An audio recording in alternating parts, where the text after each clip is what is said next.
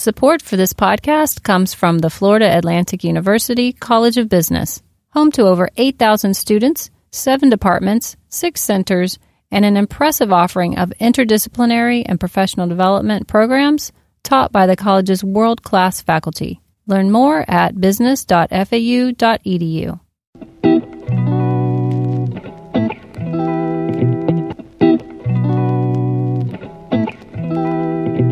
Welcome to What's Happening at FAU Business. I'm Jen Mullins. And I'm Ryan Swano, and we both work in the Marketing and Communications Group at the FAU College of Business. Today we speak with FAU Honors College student David Gorski. David recently won first place and $10,000 in prize money at the annual FAU Business Plan Competition for his activity tracking mobile app called Life Metrics. For more information about FAU's Business Plan Competition, visit business.fau.edu slash BPC. And for more on Wilkes Honors College and the Keenan Social Engagement Program, go to honorscollege.edu. Okay, we hope you enjoyed the interview. Hi, David, and welcome to the podcast. Thank you so much for having me. So tell us a little bit about yourself. So I'm a physics major at the Honors College of FAU up in Jupiter, and I'm planning to go onto a PhD program in the fall and I'm the creator of Life Metrics. Can you give us your elevator pitch? Sure. So, Life Metrics is a platform and mobile app which helps users find quantitative connections between their biometrics and their psychological and physical well being. So, how we do this is we take all of the metrics we already generate about ourselves through our smart devices, through our, wear- through our wearables, and combine that with a psychology questionnaire provided in the app.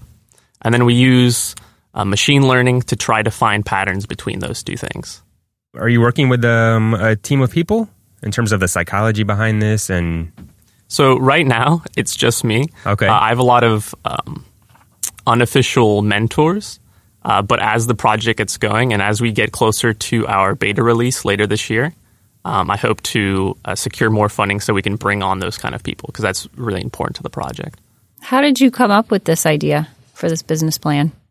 So uh, I was actually looking into how to be healthy.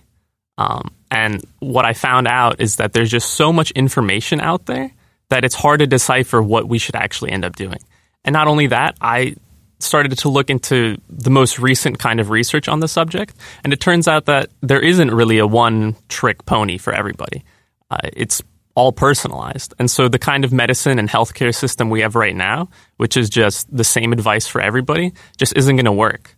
And so we already generate all this data, and let's put it to use and let's actually find out what's best for everybody. Let's personalize healthcare.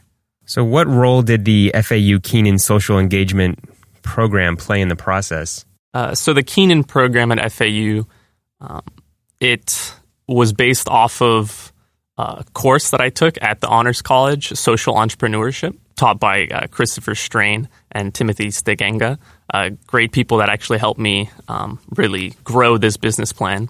And it gave me that kind of initial push, right? It gave me uh, some amount of funding so I could actually go and pursue this instead of worrying about other things or worry, worrying about paying this out of my pocket.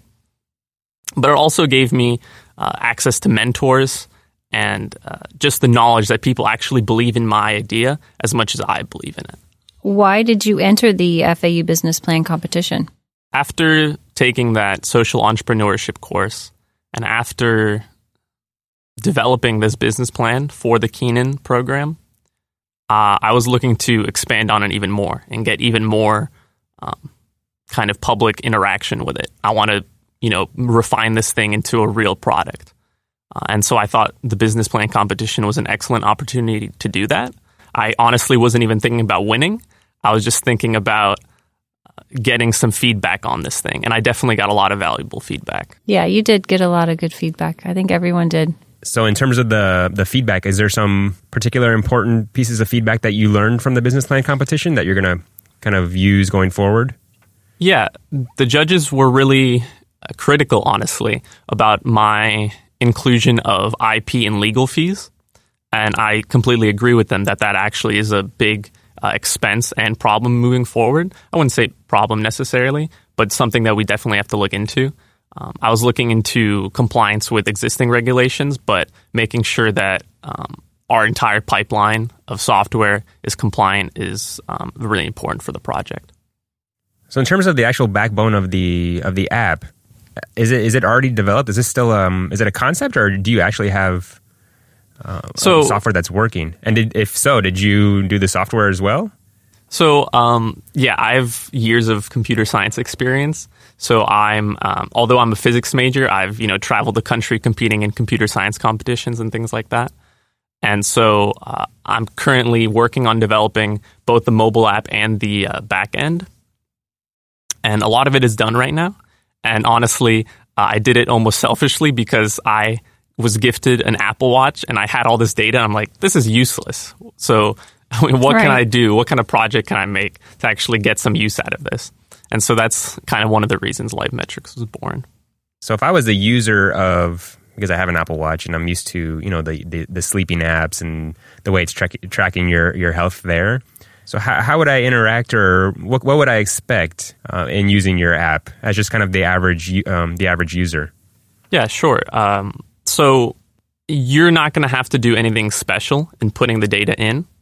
Um, for iOS specifically, a lot of the data is stored in Apple's uh, Health Kit.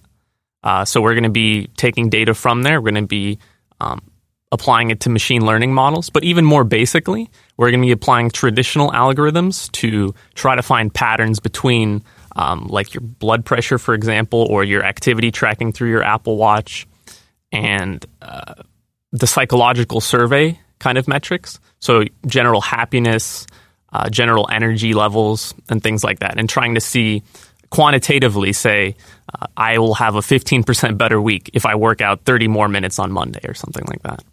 In retrospect, would a more intensive business plan boot camp have been helpful in preparing for the competition, or what is your insight as far as your experience? I actually have a kind of a unique experience coming into this because I came from the Keenan program.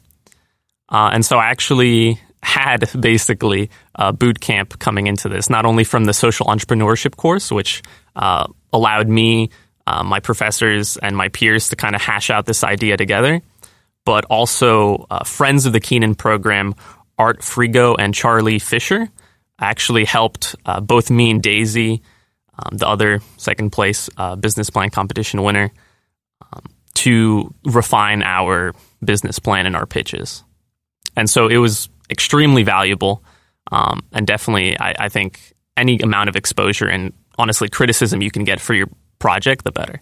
Oh, yeah, definitely. The more feedback you can get, positive and negative, is definitely Exactly. something to grow on. And do you want to ex- explain just briefly what social entrepreneurship what that means? Sure. So um, it's a little bit complicated, to be honest, but um, the most essential part of social entrepreneurship is the idea that we don't have to just make profit at any expense. We can have a double bottom line. We can help people, we can help the planet, and we can make profit at the same time. You know, there's this idea that nonprofits and organizations that help uh, the planet and people have to make a loss, right? They should just be charities. But that's just not the case. We can actually use the marketplace to improve our planet and ourselves. What do you see as the next steps with um, your business idea with Life Metrics? So, Life Metrics is currently still in development. Uh, we're going to be releasing a beta build uh, in a few months, and then hopefully a, a full release by the end of the year. Um, and then when that beta build is released, we hope to share it with a select few um, users so that we can start generating data and get some feedback early on, and uh, potentially show investors so that we can secure more funding so we can accelerate the development of Life Metrics and help it reach a broader market. David, can you tell me where people can find out more about Life Metrics? Sure. So people can go to lifemetrics.io. There they have my email if they want to contact me directly. Uh, and you can also enter in your email to sign up for a newsletter so you'll get notifications when we get close to that beta build so you have a shot at you know getting into that uh, as well as when we go public Well, David, thank you so much for joining us on what's happening at FAU Business. We appreciate it. thank you so much for having me What's happening at FAU Business is part of the FAU College of Business podcast network. Learn more at business.fau.edu slash podcasts.